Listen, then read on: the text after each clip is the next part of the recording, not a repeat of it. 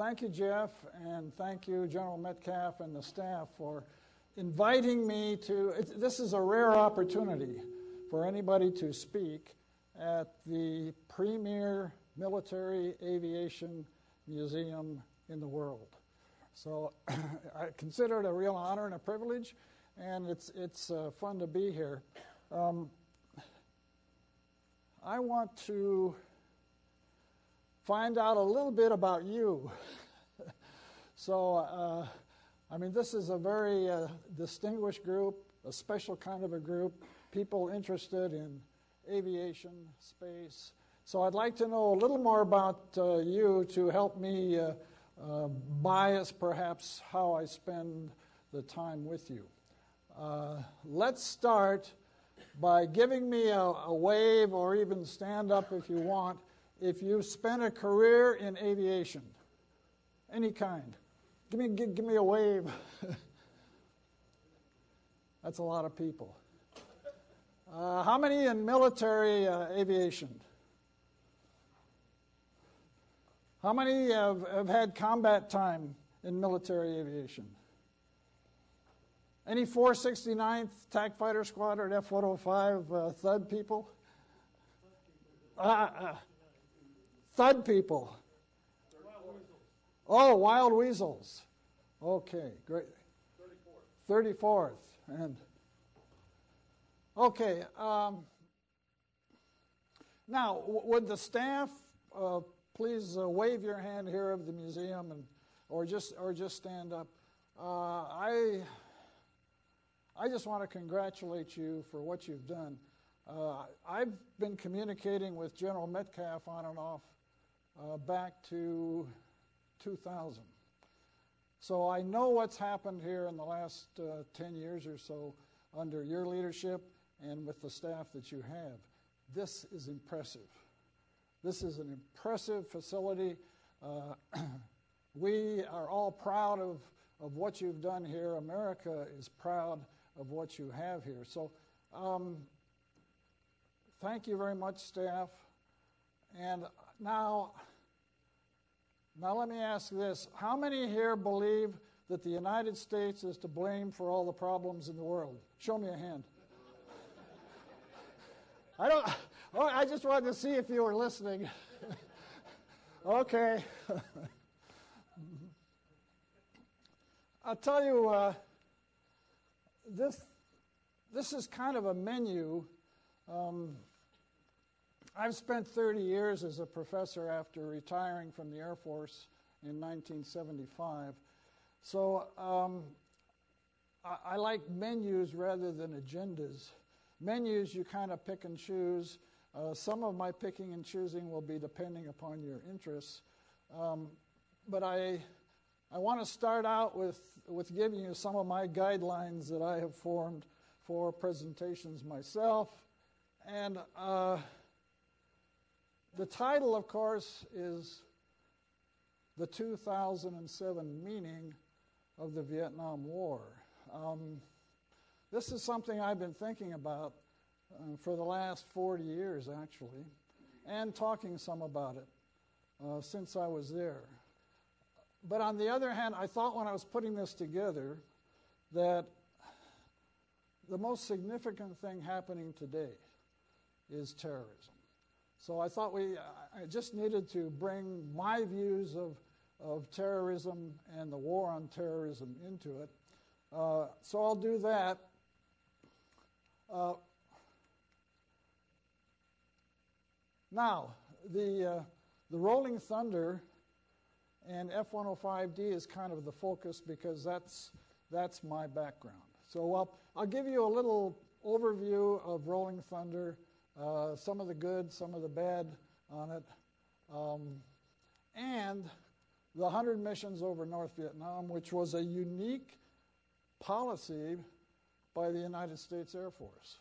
The United States Air Force was the only service in Vietnam, and I think maybe since, who came out right from the beginning and said, okay, nobody will go back for a second involuntary tour in combat until everybody with a pair of wings has gone once.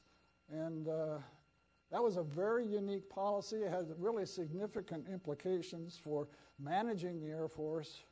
And I got into some of that after I was over in Korat. We can talk about it if you want. Um, now, this is your business here history's impact on the future. And uh, I want to talk a little bit about that because, because you're really involved in that. And the funny thing about the Vietnam War is it never goes away. Remember how significant that issue was in the presidential election for 2004. It may be an issue again next year in the election for 2008. Um, now, uh, when I retired from the Air Force, I stayed uh, linked with the Aerospace Technology Working Group, and uh, which turns out has been one of the leading space um, forums in uh, in the United States and the world. And so, so what happened after? Uh, President Bush made his announcement in January 2004 that we were going to go back to the moon and to the Mars. First, first statement by a president since President Kennedy said we're going to the moon. Well, what happened was we were having a meeting in Long Beach. Every six months, this group gets together. And uh, I said, gee, you know, there's a new emphasis on space. Shouldn't we write a book? And they said, great idea. You do it. so that's, that's the book that uh, Jeff uh, mentioned that we spent, 41 of us spent uh, 18 months doing.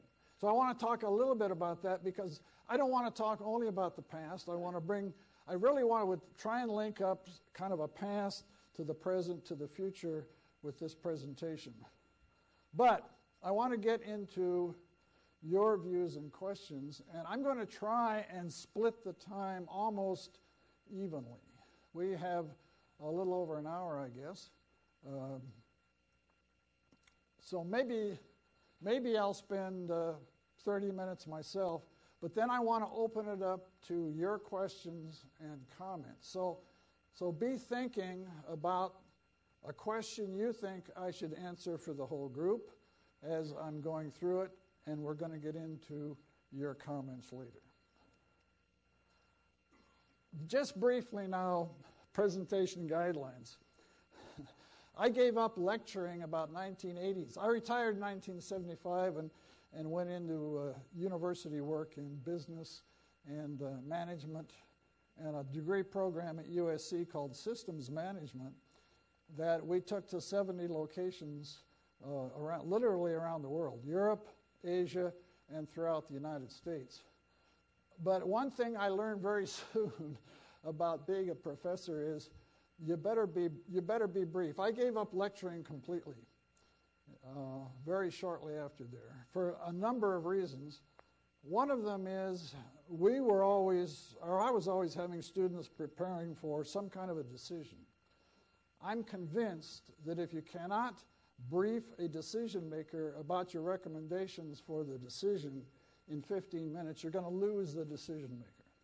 Now we're not we're not making a decision tonight. We're, this I, would like to think of this more as a um, kind of an ideas workshop than a decision. However, there's some other things that I, I hope come out of it. There's there's some other interesting things about this. One is is retention.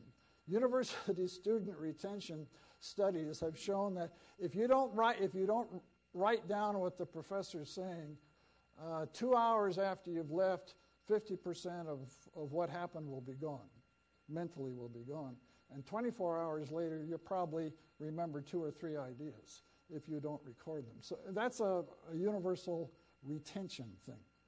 So that's another reason I'd like to be brief. And, and it, if I get carried away, just raise your hand and say, hey, stop and let's talk about something. The other interesting thing is what's happened culturally.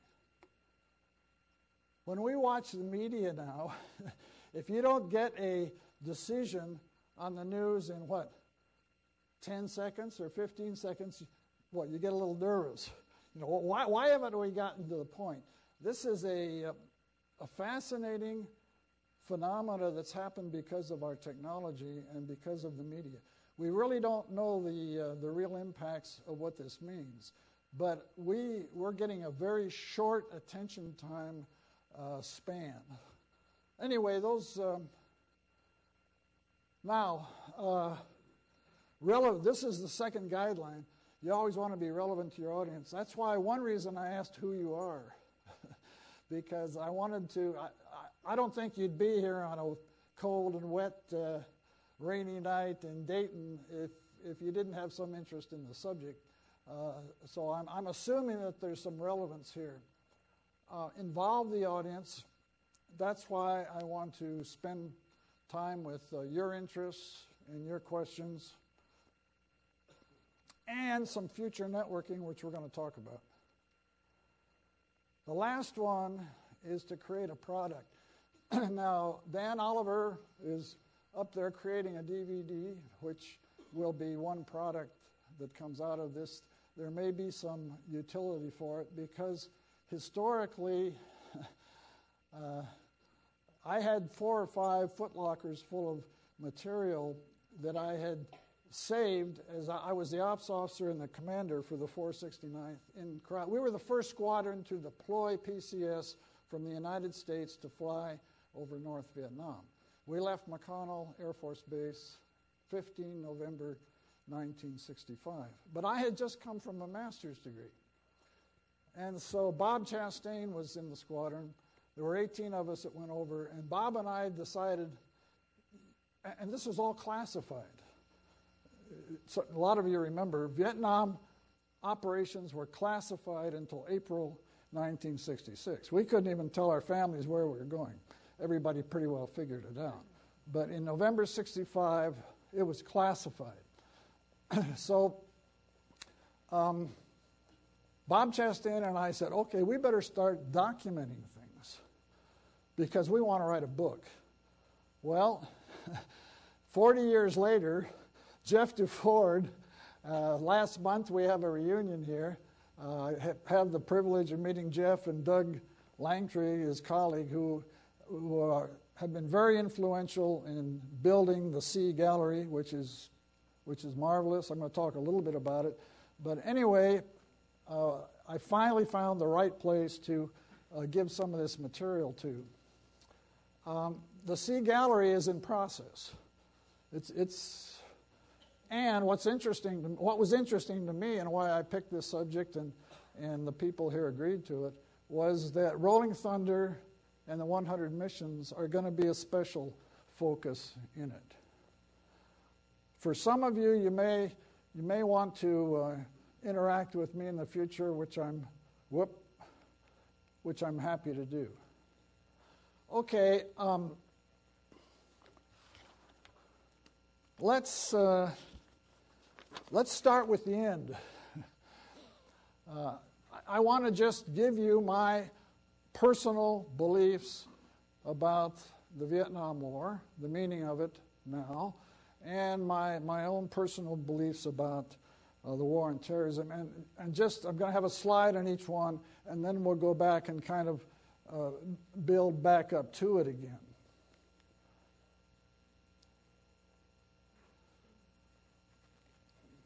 Fascinating thing about Vietnam history still is we lost the war in Vietnam. Well, we didn't lose the war militarily in Vietnam. You know, in January of 1973, uh, Kissinger um, came to an agreement where our prisoners would return, which they did the next month, and we would withdraw our military forces.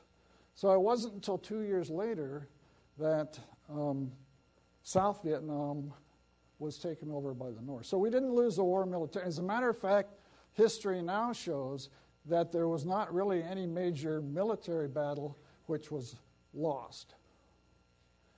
But this is what I believe, and which um, I'm, I'm trying to influence uh, history writing to look at this more seriously.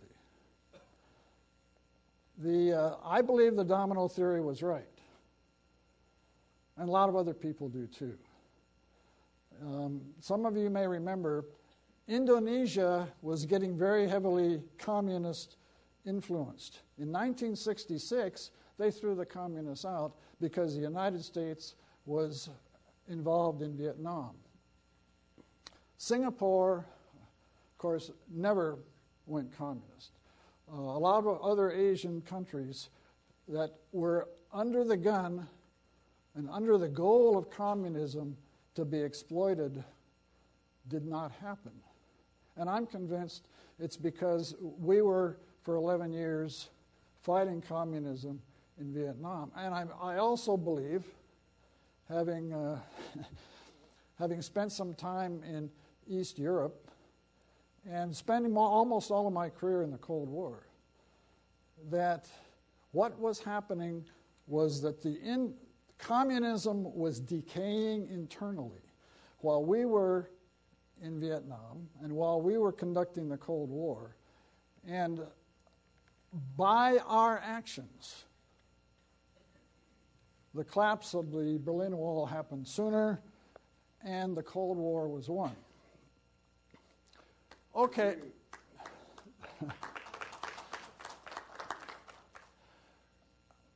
I, I, told you I was just going to show a slide that comes back to it, so I'll try, I'll try not to get too deeply into these. This is the one that is, uh, seriously impacting us today. This did not start with 9 11. It started about 1,200 years ago. And uh, some of you have done the historical work uh, with Islam. Actually, uh, in, the, in the Middle Ages, um, Islam and the fundamentalist expansionist view uh, almost took over the world. Uh, they almost did it uh, uh, two or three hundred years after that. So the goal has been there throughout history.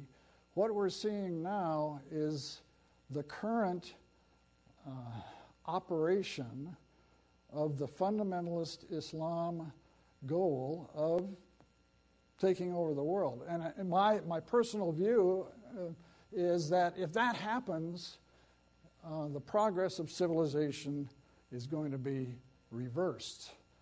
Western civilization as we know it. Um, I went back uh, to reading Arnold Toynbee in 1949. He wrote his work on civilizations. He has a fascinating chapter in that book uh, describing the, the history of this struggle between Western, the progress of uh, Western nations and Western civilization and the fundamentalist Islam. And, and he did an interesting job of comparing the fundamentalist Islam with, with the Islam that was trying to be more like the West. They didn't, he didn't use the name jihadist, but that's what we're using now. Okay, let's, let me talk a little bit about, about Rolling Thunder. Best way to start is with Ollie North. So, uh, Dan, let's run Oliver North.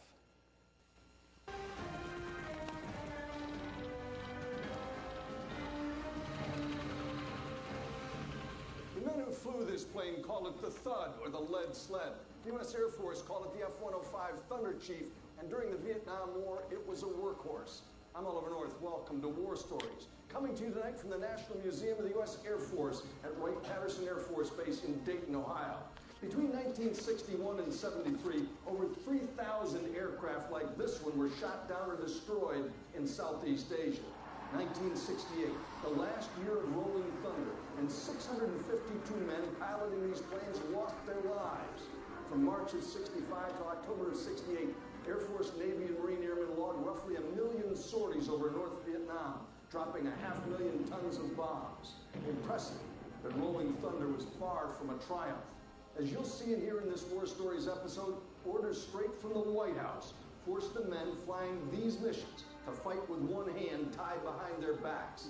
And those restrictions inevitably cost American lives. Join us tonight as we pay tribute to the heroes of Operation Rolling Thunder. that was uh, October of 2005, and of course, obviously, he started it uh, right here. Uh, that was his war stories on Sunday night. Um, let me run a couple of minutes now of a Discovery Channel um, coverage of the F 105. Dan, if you'd run the Discovery one. The right time. Up to that time, there had been continued problems with reliability, and as recently as 1962, they had all been grounded. Though the problems had been ironed out, the plague of minor defects and accidents had continued almost up to their first Vietnamese missions. But the thuds in Vietnam were to earn a completely different reputation as a reliable and durable airplane. They also earned a fearsome reputation as weapons. The importance of the Thunder Chief in Vietnam was clear. During the first five years of their involvement there, they flew an amazing 75% of all Air Force attack missions. If the skies of Vietnam were full of bombs, it was because the thuds. Okay, uh, I hadn't actually realized uh, that 75% of the missions over the North, in that 65 to 68 period, uh, were the F 105 until I reran that one over. What I want to do is give you now, through some slides, kind of a, an overview of the 469th and the pilots at uh, flying the F 105 there, and then roll into uh, the 100 mission. The 100 mission tour is what completely occupied the time and attention of every pilot that was there. I mean, they, you had very little time to do anything else but to um, be up briefing at 3 o'clock in the morning. We, we were fairly short of, this, we remember, we were early on in the, uh, in the war, 65 to 66. So the, uh, we went over with 18 pilots in the squadron. There were a few that had been flying TDY out of Okinawa and all. Uh, we lost about half of them. It was, it was a tough uh, environment the statistics ended up being um, you had a 35% chance of being shot down in, in that 65 to 68 period. But the 100 mission was uh, there's not much joy about going to war. A lot of you have done it. Uh, I mean, pure joy of being there. There's a lot of satisfaction in flying uh, a good mission, in uh, hitting the target and in, in doing good work for your, your colleagues and saving uh, your friends on the ground. Those are all very satisfying things about it. But there's not much joy in uh, flying a war. But what I want to show you is the joy of some 105 pilots who achieved the uh, 100 mission.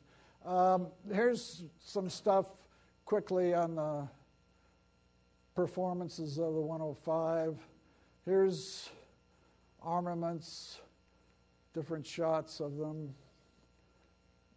The 105 was designed as a nuclear bomber. And uh, first, the first fighter airplane that had a bomb bay.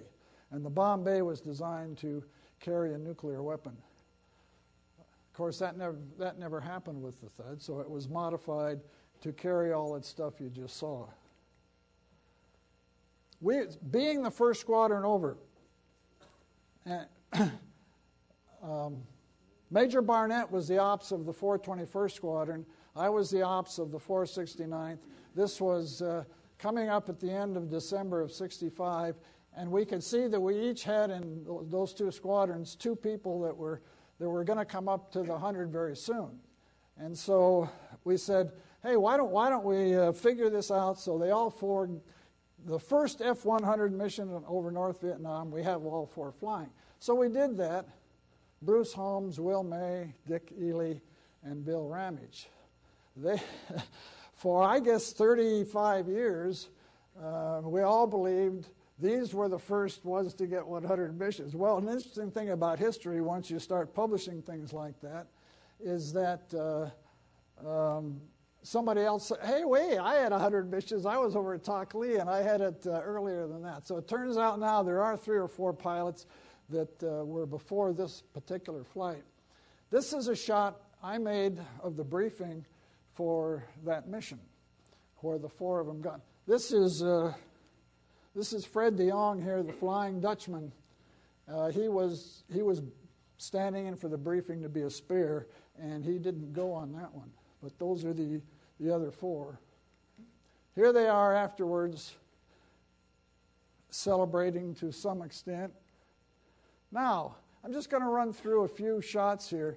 Tom Gibbs, we, when we deployed with this first squadron, we were all high time uh, fighter pilots. I think we, we averaged three, 400 hours in the 105, and uh, everybody had about 1,500 to 2,000 hours. That was the first group that went over in November. Well, very shortly, because the missions were going fast, people were coming up to the end, the, the lieutenants started coming in, feeding behind us from Nellis.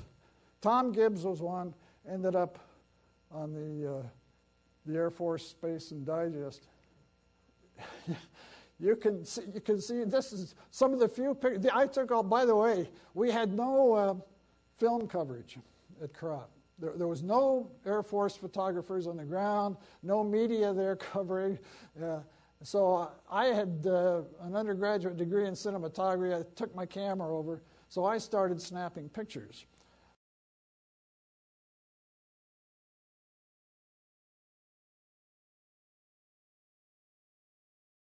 I hope somebody in this room knows of Dr. Marshall J. Dyke. I call him the perfect fighter squadron flight surgeon. Uh, Doc Dyke looks like a fighter pilot, acted like a fighter pilot, but he was our flight surgeon when we were over there. he, he flew every time he could get in an airplane, he would go.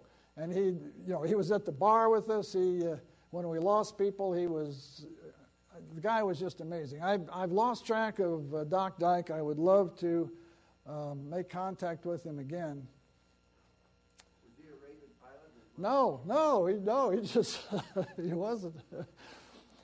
Tony Gangle is interesting. And uh, Tony Gangle, you know, fighter pilots are pretty optimistic, basically. maybe, you, maybe you have to be optimistic to be a fighter pilot. Uh, but Tony Gangle, uh, uh, the first few missions, he'd come back from North Vietnam and he'd, he'd come in and he'd shake his head and says, There ain't no way. Ain't no way to get 100 missions over North Vietnam. Well, that ain't no way uh, term spread between uh, around Korat and Takhli, and there ain't no way was kind of a saying that was going on. Well, I had worked with the Air Force's Lookout Mountain Lab in, uh, in Los Angeles because I, I, had a degree in cinematography. Some of my professors had come from there, and I had, I had done a film uh, working with them.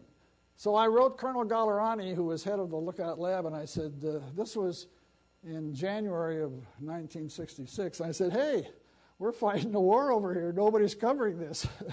and uh, so he, he wrote right back and said, We're working on it. Uh, we'll, we'll have a, a, fighter, we'll have a, a screenwriter, director, photographer team over there.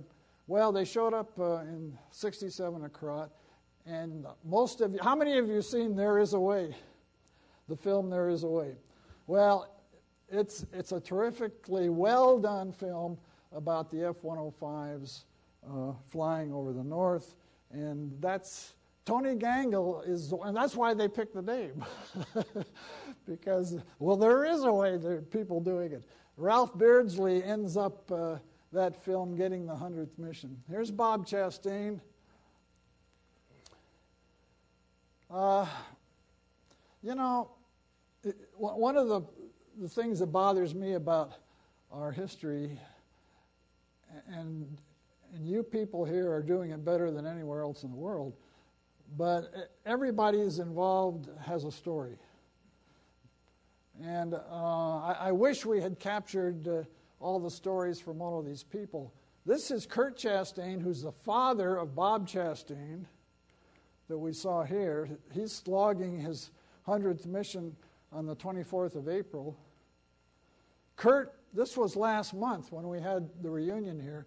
And Kurt, he's an airline pilot, and uh, he, he's been very involved in documenting what his dad did. And so he was here. And this, of course, you recognize the, the thud that's in your gallery. Bob Chastain, unfortunately, well, he, he finished his 100th mission on the 24th of April, which ironically, he flew in the morning. I went out and greeted him when he came in. That afternoon, we lost both Bill Cooper, Lieutenant Colonel Bill Cooper, who was the commander, and Jerry Driscoll, both of them on the 24th of April. Bill Cooper was eventually uh, KIA, and Jerry Driscoll spent six years in Hanoi. Uh, he, he, came back. He's now got 10,000 flying hours. He's with executive jets, and uh, he's, he's doing great. This was the original group, uh, about half of which didn't make it, one way or the other. Um, just a few quick ones here. This is Ken Thomas. Uh, he was shot down and rescued. This is Colonel Saber Sams greeting him with, with a bottle of uh, champagne here. Uh, three weeks later, we lost Ken completely and um, never came back. The Flying Dutchman. Uh, because we were the first squadron over there, we were also involved in doing some of the initial um, analysis. And Fred de Jong uh, did the analysis of photo chase with the F 105. So he's up here, he's, he's hugging a camera, uh, and he actually wrote the uh, tactical doctrine for it. That was a big hole that uh, Bill Cooper got on the 10th of April. Two weeks later, he was hit with a, a surface to air missile, and that was, that was the date that uh, I became the commander. It took a long time. Bill was listing, listed as missing for a very long time. Dick Hackford. Um, okay, I'd like to give you just a feel now with the video. That, by the way, this is the first time this uh, video has been shown uh, anywhere for some interesting reasons. We can go into if you want. Uh, but go ahead and roll it, Dan when they realized that I was going to be the first one to get 100, first commander to get 100 missions, the uh, Saigon sent a, a, film crew over. I'd forgotten about it for years and years and years. This is uh, Nick Poole. This is me. This is Doc Dyke. Doc Dyke went in the back seat of an F-4 chase plane on this on this mission, and so the the film crew came over and and covered me getting out of bed in the morning and and all the way through to being at the bar at the at the end of the mission. And uh, but but this this will give you just a feel for the environment that we're in, uh, the gear, the airplanes, and particularly the reception for the 100 mission, which uh, which you'll see here, and which this squadron we created the 100 mission reception, which uh, I think three or four of our pilots put together, was used for the entire Vietnam War, anybody who got 100 missions. We had a policy in the squadron that if you got to 97 missions, we'd make every attempt to put you on a milk run for your last three. Of course, the 1C tour policy was based on the whole concept was risk. the Air Force decided that equalizing risk among rated people was more important than keeping pilots going and uh, perhaps the interesting trade-off. There's been a lot of analysis about uh, that policy because uh, people like Herman Kahn said, uh, well, the trouble with Vietnam was that the learning curve would go this way and then back up again because uh, uh, everybody would leave and you'd get new people in. After this 100th mission, I thought, wow, I was waiting for my orders. And I thought, boy, I'm going to get a great command job. um, the orders came in and says, you're going to be a personnel weenie in the, at Randolph, the personnel center. and I said, wait a minute. I started contacting all my, my colonel and general friends and saying, they can't do this to me, can they? They said, Don't worry, Bob, we'll get you out of it. Well, they all came back and said, Bob, you're going to Randolph. They're going to be a personnel weenie. the reason was that the Air Force had nobody to manage the one sea tour policy. So they picked uh, me as a fighter, they picked a recce pilot, a, logistics pilot, and a SAC pilot, and the four of us went to Randolph in uh, summer of 1966, and we formed a unit which began to figure out how the Air Force can do this because there was a tremendous difference between uh, rated resources within the Air Force and rated requirements in Southeast Asia.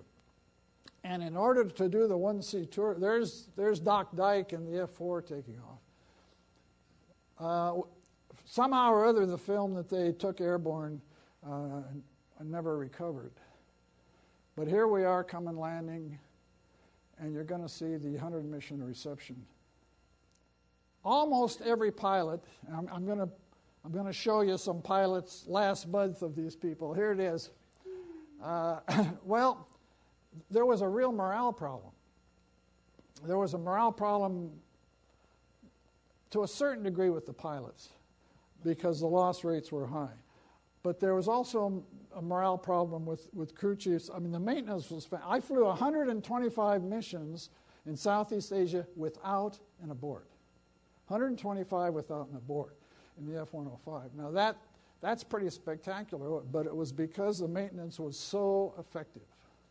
And they just worked 24 hours a day. By the way, this is uh, one of the very few times that we ever taxied in formation coming back in. So the four of us ended up at Randolph and began to uh, document the number of rated uh, people we had. This, this is uh, Hopkins who took over for me. In, this was the 3rd of June, 1966.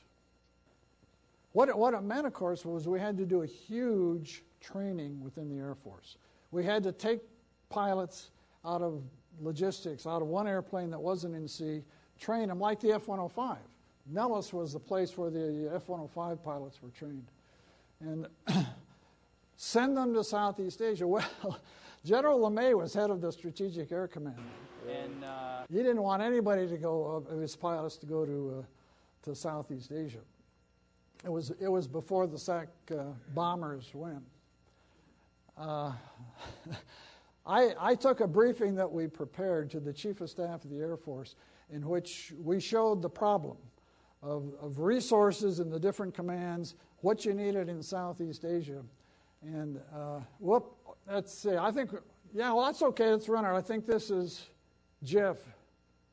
This may be Jeff uh, Duford talking about history, which I'm, I'm going to run you some 2007 views of the Vietnam War from pilots who were there at the time and who are now uh, uh, back here in a reunion.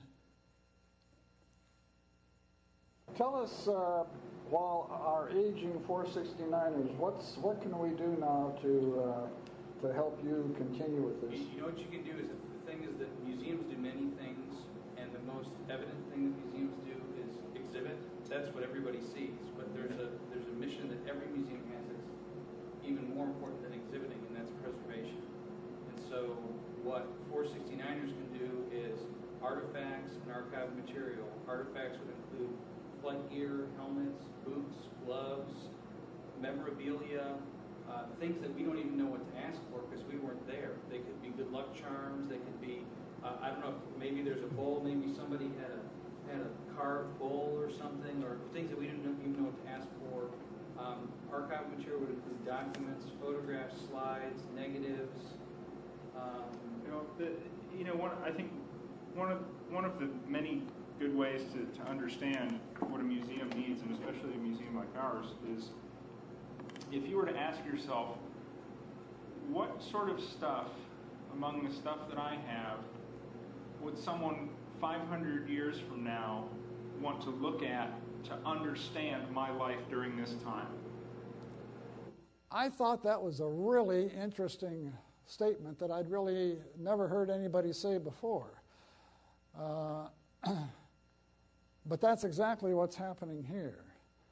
And I think it's, it's that kind of uh, philosophy and approach to, to history that uh, is encouraging a lot of us now in our, our old age to, uh, to help you build the Sea Gallery.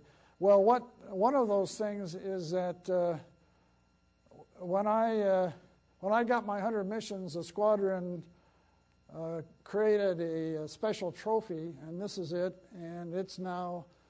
Uh, Don, Lana McKinney has it uh, just last week. I've been carrying that thing around for, for 40 years. Okay, what happened was we had a reunion um, last month here at the Bob Hope with the 469th.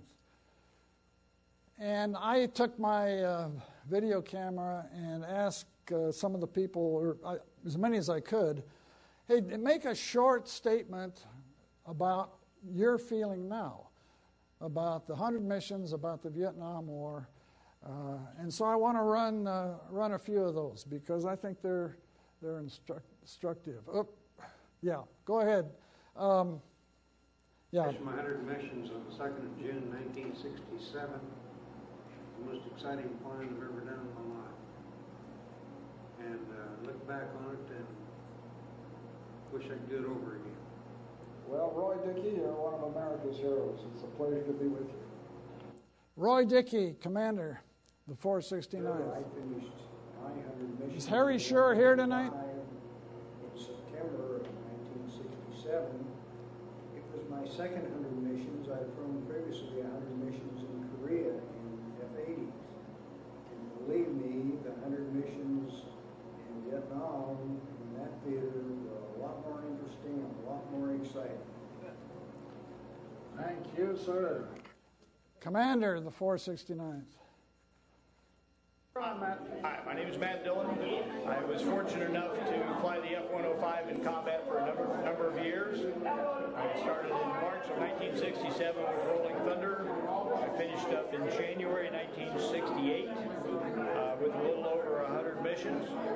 My thoughts now are that looking back, I think we did what we thought was best at the time based on the guidance we were given. I, I'm happy to see the conversion in the public to be appreciative of the military, which didn't happen when we were there.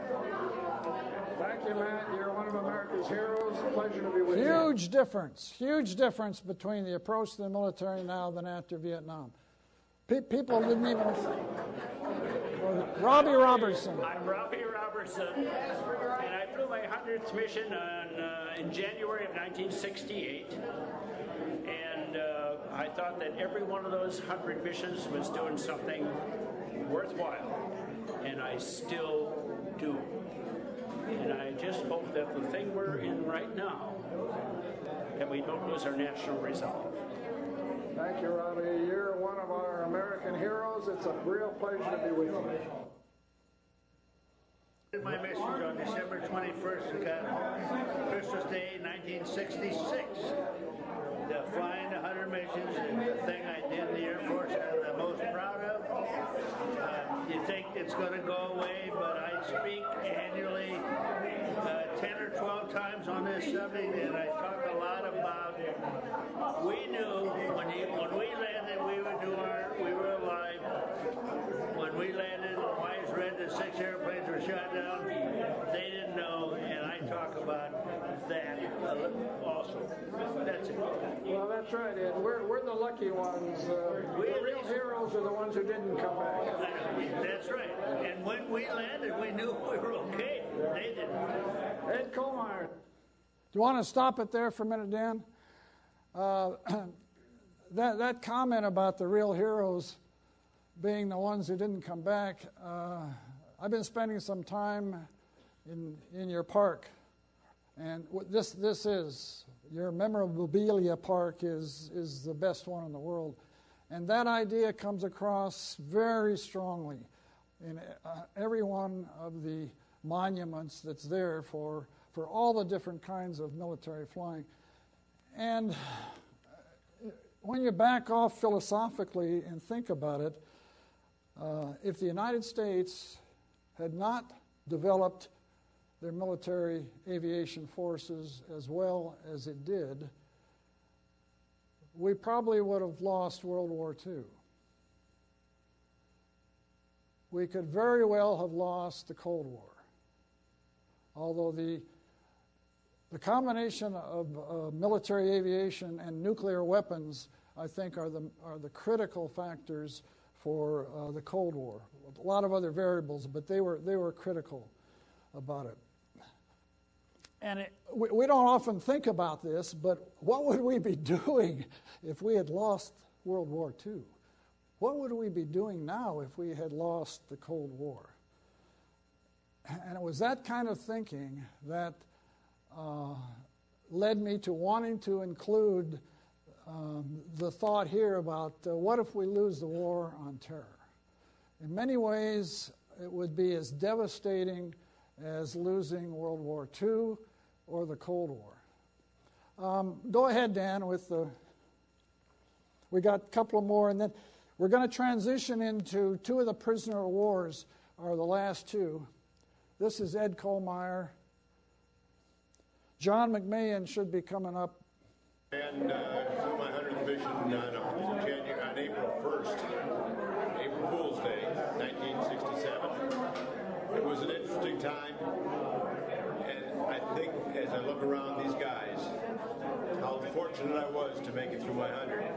When I talked to some of these fellas that came through and spent that time up north, I thank God that I wasn't one of those. I'm not sure I could have stood up the way they did. It's been a great experience. It's been a great life.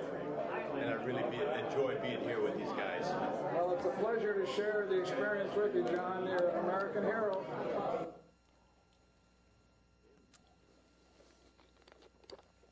My name is Sam Martin, and I flew out on the 469th to Korat, uh, early 67. I left in, uh, got my 100 missions in uh, August 67. And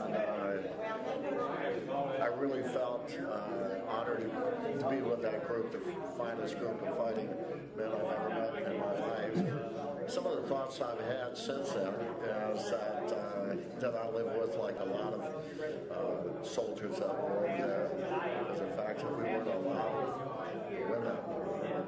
Uh, rules of engagement at that point in time kept us from winning that war. It's something that I'll think about the rest of my life we could have ended that war very, very quickly had we been allowed to and hit the major targets that we should have had uh, early on in the war. And it shows what politics will do in any type of conflict, uh, we should be listening to the military types of people over there. But uh, at this reunion, I had a lot of uh, a lot of memories, a lot of wonderful people that aren't here that we think about constantly. It's just part of our uh, American heritage, and I'm very, very proud and honored to be a part of this group. Sam Martin, you're one of our American heroes. That's a point that uh, we could get into uh, in your Q and A if you want, but uh, it's the feeling of the the pilots uh, about the way the war was managed tactically was a very important subject, and uh, uh, maybe maybe I'll break off here because. I don't believe in military retired people or people who have important positions in the government uh, retiring and suddenly writing books or going to the media uh, describing uh, how terrible things were. But when McNamara came out with his 1995 book and said uh, it was all a mistake, I. I couldn't let that one go, and I, so I wrote a, I, a little article that ended up in the University and uh, Los Angeles Times on the on the two big mistakes of McNamara. But when we were there, uh, and we were a vivid uh, example of it, uh, McNamara and Johnson met Tuesdays at lunches. They picked out the JCS targets in, in six pack. Uh, every Tuesday they would pick the. Not now, when we were there, they not only picked the targets out. They said, "Okay, you'll go flights of four, uh, 12,000 feet every four minutes from, you know, into Hanoi. Well, we were losing, uh, every mission we were losing pilots. Finally, Sabre Sams, our wing commander, he never made general because of this. but he, he called Saigon one day and he says, I'm coming down there tomorrow, we're not flying. Yeah, we're going to talk about this. So he did, and the uh, eventually the uh, the uh, Washington and uh, Johnson and McNamara and the Pentagon uh, turned over more and more of the tactics to the people who were flying the airplanes in Vietnam, um, but not still not completely. And Sam Martin's point there, of course. Um, was felt by a, a, lot of people. It's a, it's a very interesting, controversial subject that will never go away. Um, okay, I want to uh, show just a couple of uh, POWs now Swede Larson and uh, Tom Norris. Let's run those, Dan. Yeah, number eight there. Sam Martin. Oh. Well, my name is Swede Larson. I, flew the 105 at 469th in Korat. Had a great tour up until my 95th mission. And I uh, went back to help a pal of mine and uh, ran into a SAM. Captured right away and spent the next six years in the Hilton. Uh, since that time, uh, I haven't too many regrets over it. I enjoyed my tour in the Air Force. I live in San Antonio and uh, started playing civilian in uh, 1960, 1974 and had a ball down there living out life now in uh, Air Force Village 1, San Antonio. Swede Larson, you're one of our American heroes. It's a real pleasure to be with you. Go to Swede Larson's website. I mean, it's a fantastic story. It, uh, he was going almost Mach 1 when he had to bail out. And, uh, yeah, go ahead and run Tom Norris. Yeah, my name's Tom Norris, and I'm a fighter pilot. You know, I've uh, been wanting to fly airplanes ever since I was five years old. And finally ended up in the F-105. I really wasn't sure I wanted to fly it at first because the darn thing would blow up in the middle of the air. But by the time I got to it, they'd made a correction and fixed it up, so it worked real well. Finest airplane I've ever flown. It, uh, I took a lot of hits flying it in Vietnam during the strike missions, and uh, the darn thing held up well, you know. But one day it just took one hit too many, and it just couldn't quite make it. So uh, I got shot down and spent a lot of time as a prisoner of war in North Vietnam. But I've never lost my desire to fly, not since five years old up until today. And after I got out of the Air Force after 80, uh, after uh, 26 years, I went to, I went back to flying for RANF, TWA, and finally United Parcel Service. And I retired again from United Parcel Service. Whatever's in your blood to fly, whatever's in your blood to be a fighter pilot, it's an attitude. That's about all I can say. It's an attitude, and the attitude never goes away. If an airplane flies over, I always look up. And it always bothers me that other people don't.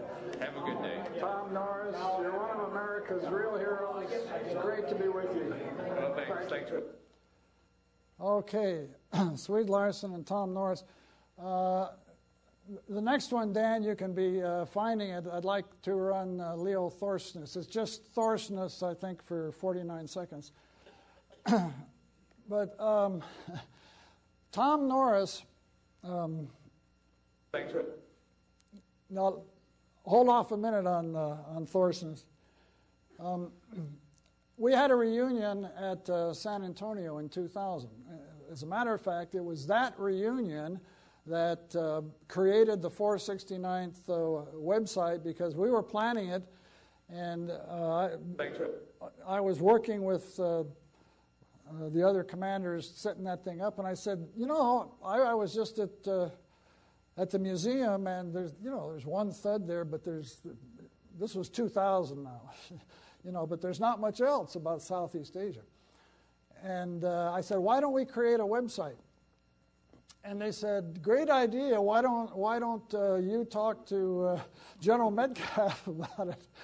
And uh, I thought, "Well, okay." I'll, so I, I emailed General Metcalf, and uh, had no idea what the response would be. But the response was unbelievable.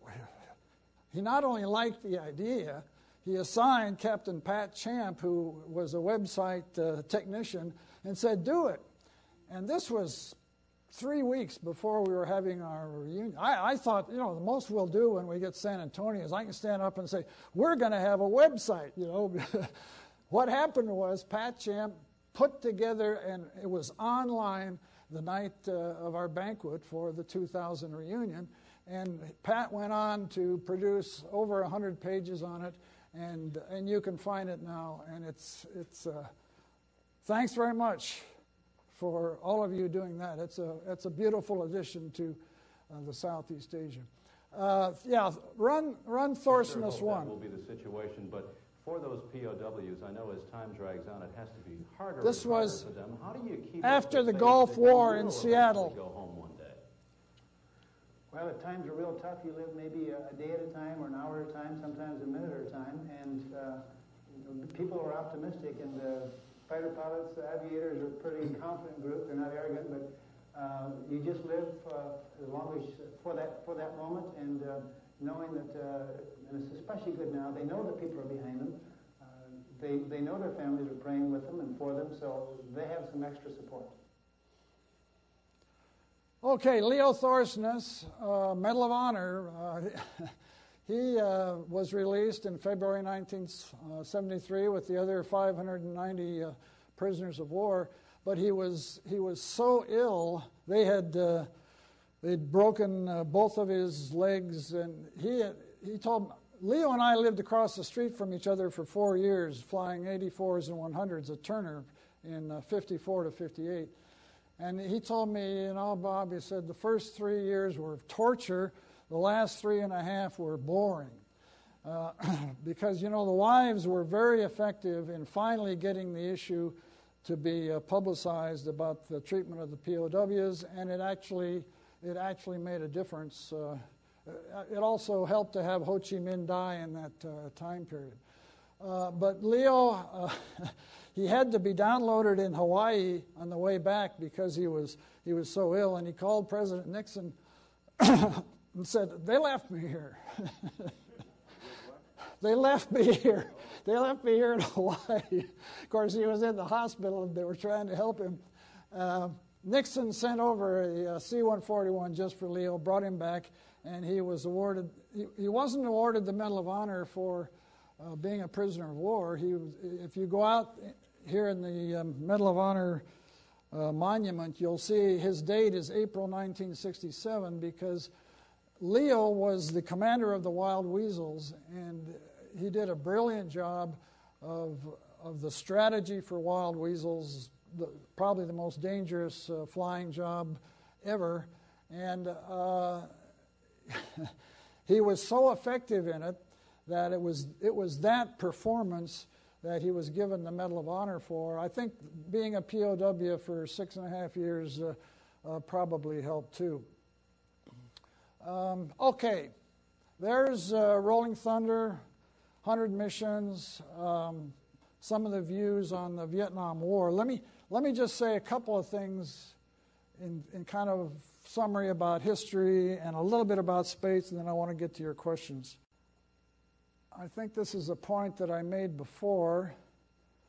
Um, History interprets the past influences, present policy, and impacts for the future. This is one of the really enjoyable th- uh, experiences I've had interacting with, with Jeff and, and with uh, Doug Lantry and, and Lona and the staff here um, because of the understanding of, of how history evolves over time and how different interpretations of a change as time goes on. Um, and the lessons that we learn from certain events and wars, and how those lessons even change. The Gulf War was, was such a great example of what happened in Vietnam with incrementally running it out for 11 years. The Gulf War landed, uh, Terry, what was it, or matter of days. Um, one of the problems we have is fully understanding the next war by trying to interpret it from the last war. One of the, uh, the comments of people in the Pentagon at the time of the Vietnam War and, and afterwards in doing the analysis was we never had a relevant image of the opponent. In other words, we never formulated in Washington a think tank of North Vietnamese people from the culture and, and, and ran issues into them and say, well, what would you do about this? Um, I, I, think we're, I, am not sure we're doing, I think we are doing it now with, with terror, doing it better, but we never did it in uh, Vietnam.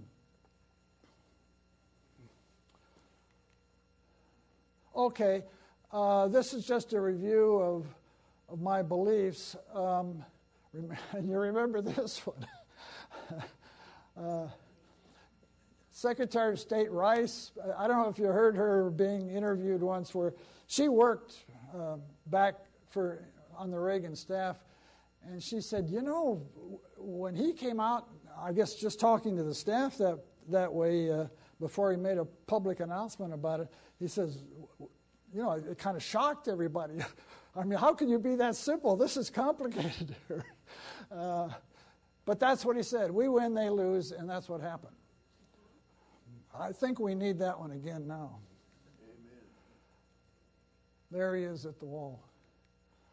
Um, now, the interesting thing about Vietnam, and Tom Norris is the re- Tom Norris went back on a visit with 13 POWs in 1998.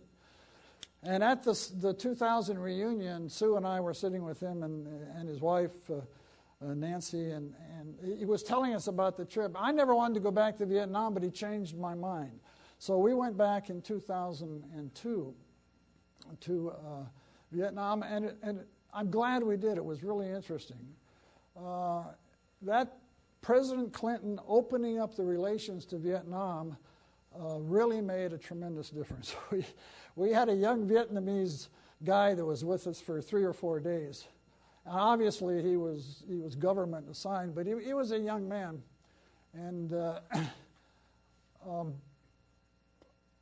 he said, You know, I got up at 3 o'clock in the morning when President Clinton got here so I could see him driving down the street. Well, uh, some of us thought we're not so sure about that. But, but here's Tom, Tom Norris uh, wrote a report which is, hasn't been published uh, about his trip in 1998, and, and this is an interesting statement.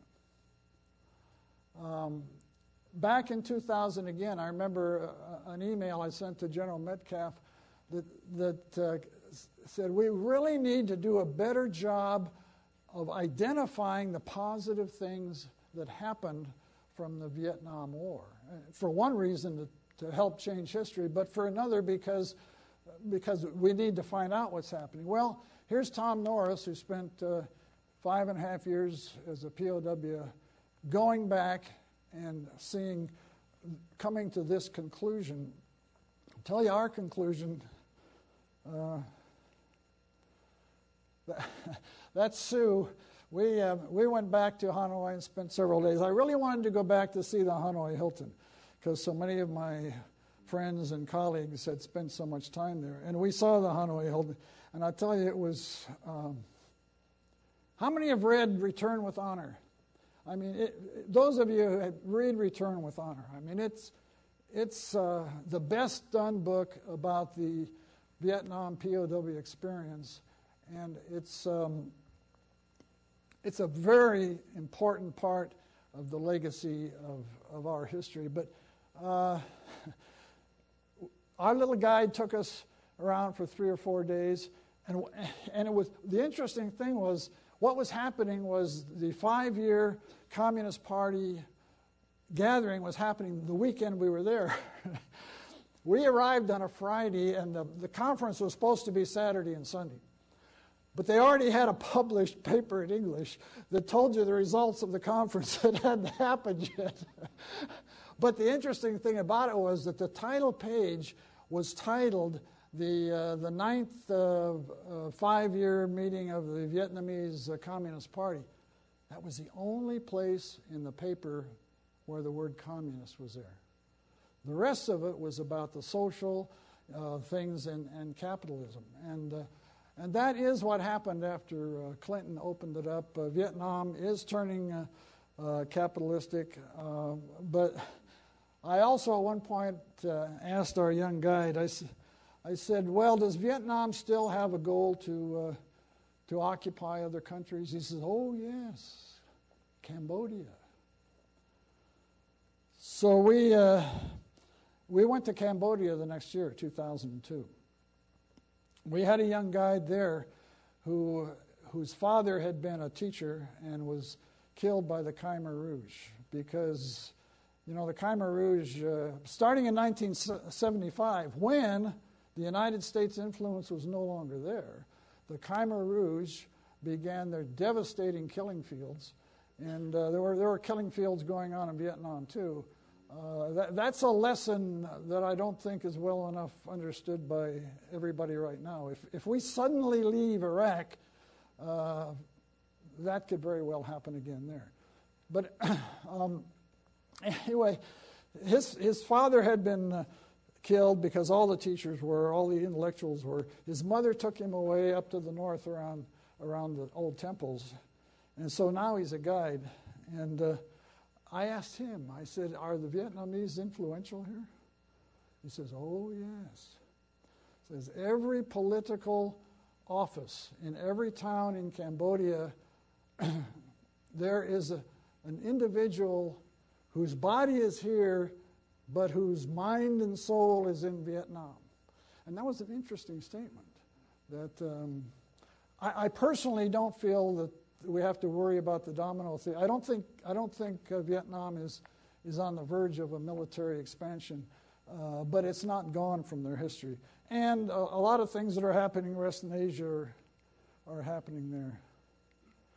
Um, okay. I'm, as usual, you know, you get a professor talking and you can't turn them off. uh, so i will say about 30 seconds or a minute about, about space, and then I want to get to some. Unless somebody would like to, uh, to start the question now about what we've gone through. Um,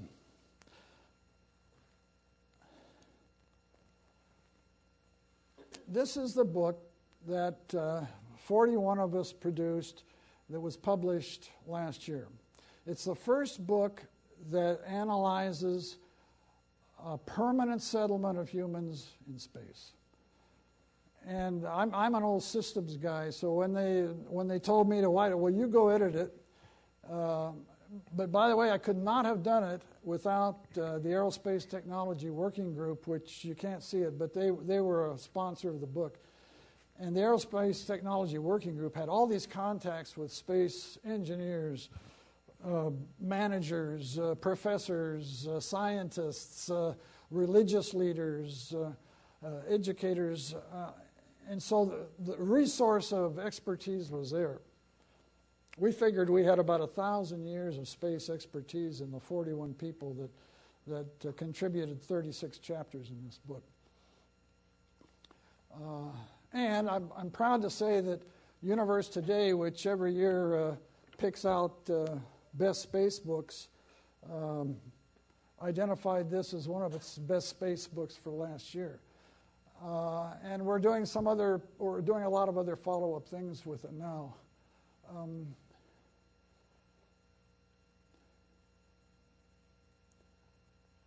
the foreword was written by Edgar Mitchell, who was Apollo 14 astronaut. Really interesting guy, Navy retired.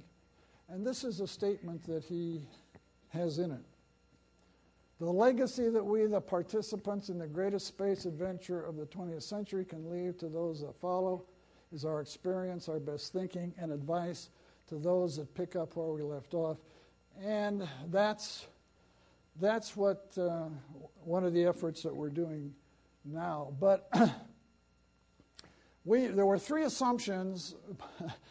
As you all know, there's almost no professional, particularly professors, who ever agree on everything.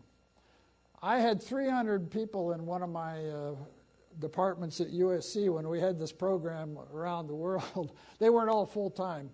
About 50 were full time and the rest were part time.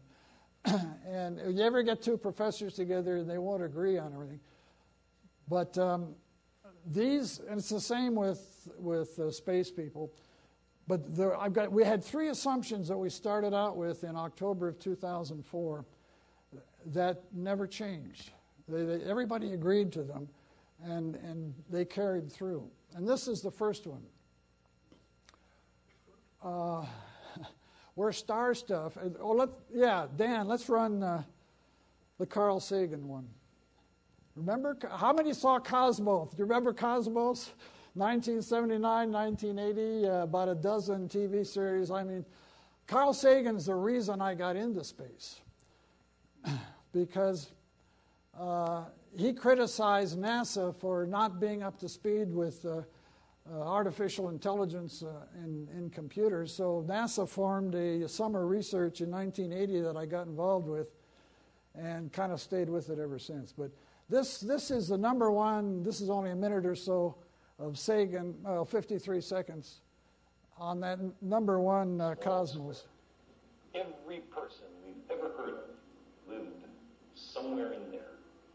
All those kings and battles, migrations and inventions, wars and love, everything in the history books happened here in the last 10 seconds of the cosmic calendar.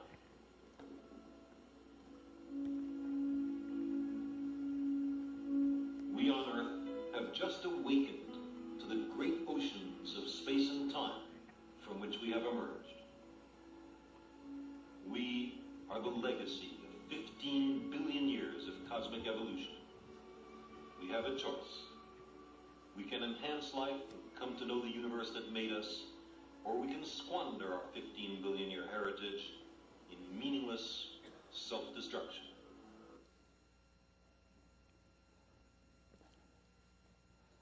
He's the one who said that we're star stuff. And by the way, there's uh, Lynn Harper, who is Ames Research Center's uh, head of biological sciences, is one of our authors in the book. And also, Eshel Ben Jacob, who is uh, Israeli, he's one of Isra- Israel's leading uh, physics uh, scientists, and who invented the science of bacterial intelligence. Bacterial intelligence. Well, what, what's, what's happening in, uh, in the science world now is the genetic implant of star stuff into us all is, is becoming more and more confirmed. Uh, we don't know exactly how that happened, but, but it's there, and that's, it's why we all, that's why we want to go. That's why De, uh, Icarus is out here in the lobby.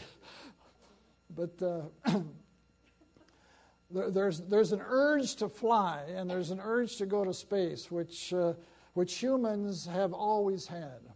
Well, this was the second assumption uh, that we came up with that even if you ignore those urges or you don't count them, the continual improvement of the quality of life for human race on Earth and maybe even our survival may hinge on the success of human exploration and habitation of space. This was another assumption that all 41 of our authors uh, agreed with. And this was the last one.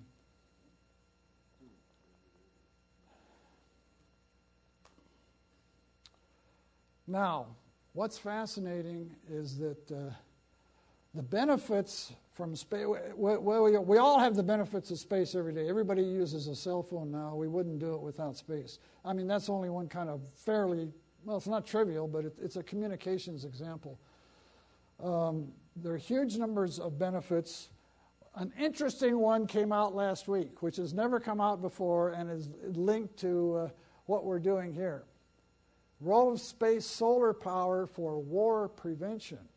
This is fascinating because Howard Bloom, who is a scientist who's been identified as having a brain, uh, a current brain in today's society like Einstein's, has is now every Thursday night he has a, a networking conference in the space community.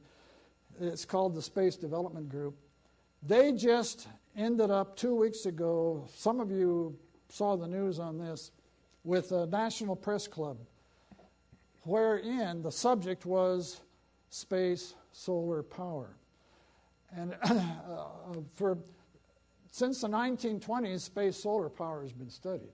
So there's an awful lot of scientists and thinkers who, who realize the advantages of it. Uh, suddenly, now, as of two weeks ago, it's broken nationally into the news, and I'm predicting you're going to see a lot more about it uh, in the future.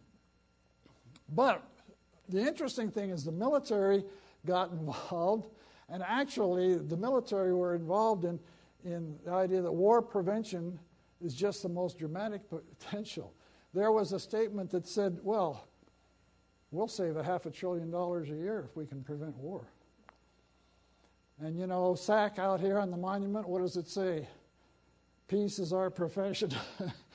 uh, that's not a subject which is normally linked to the military because we have to end up fighting wars.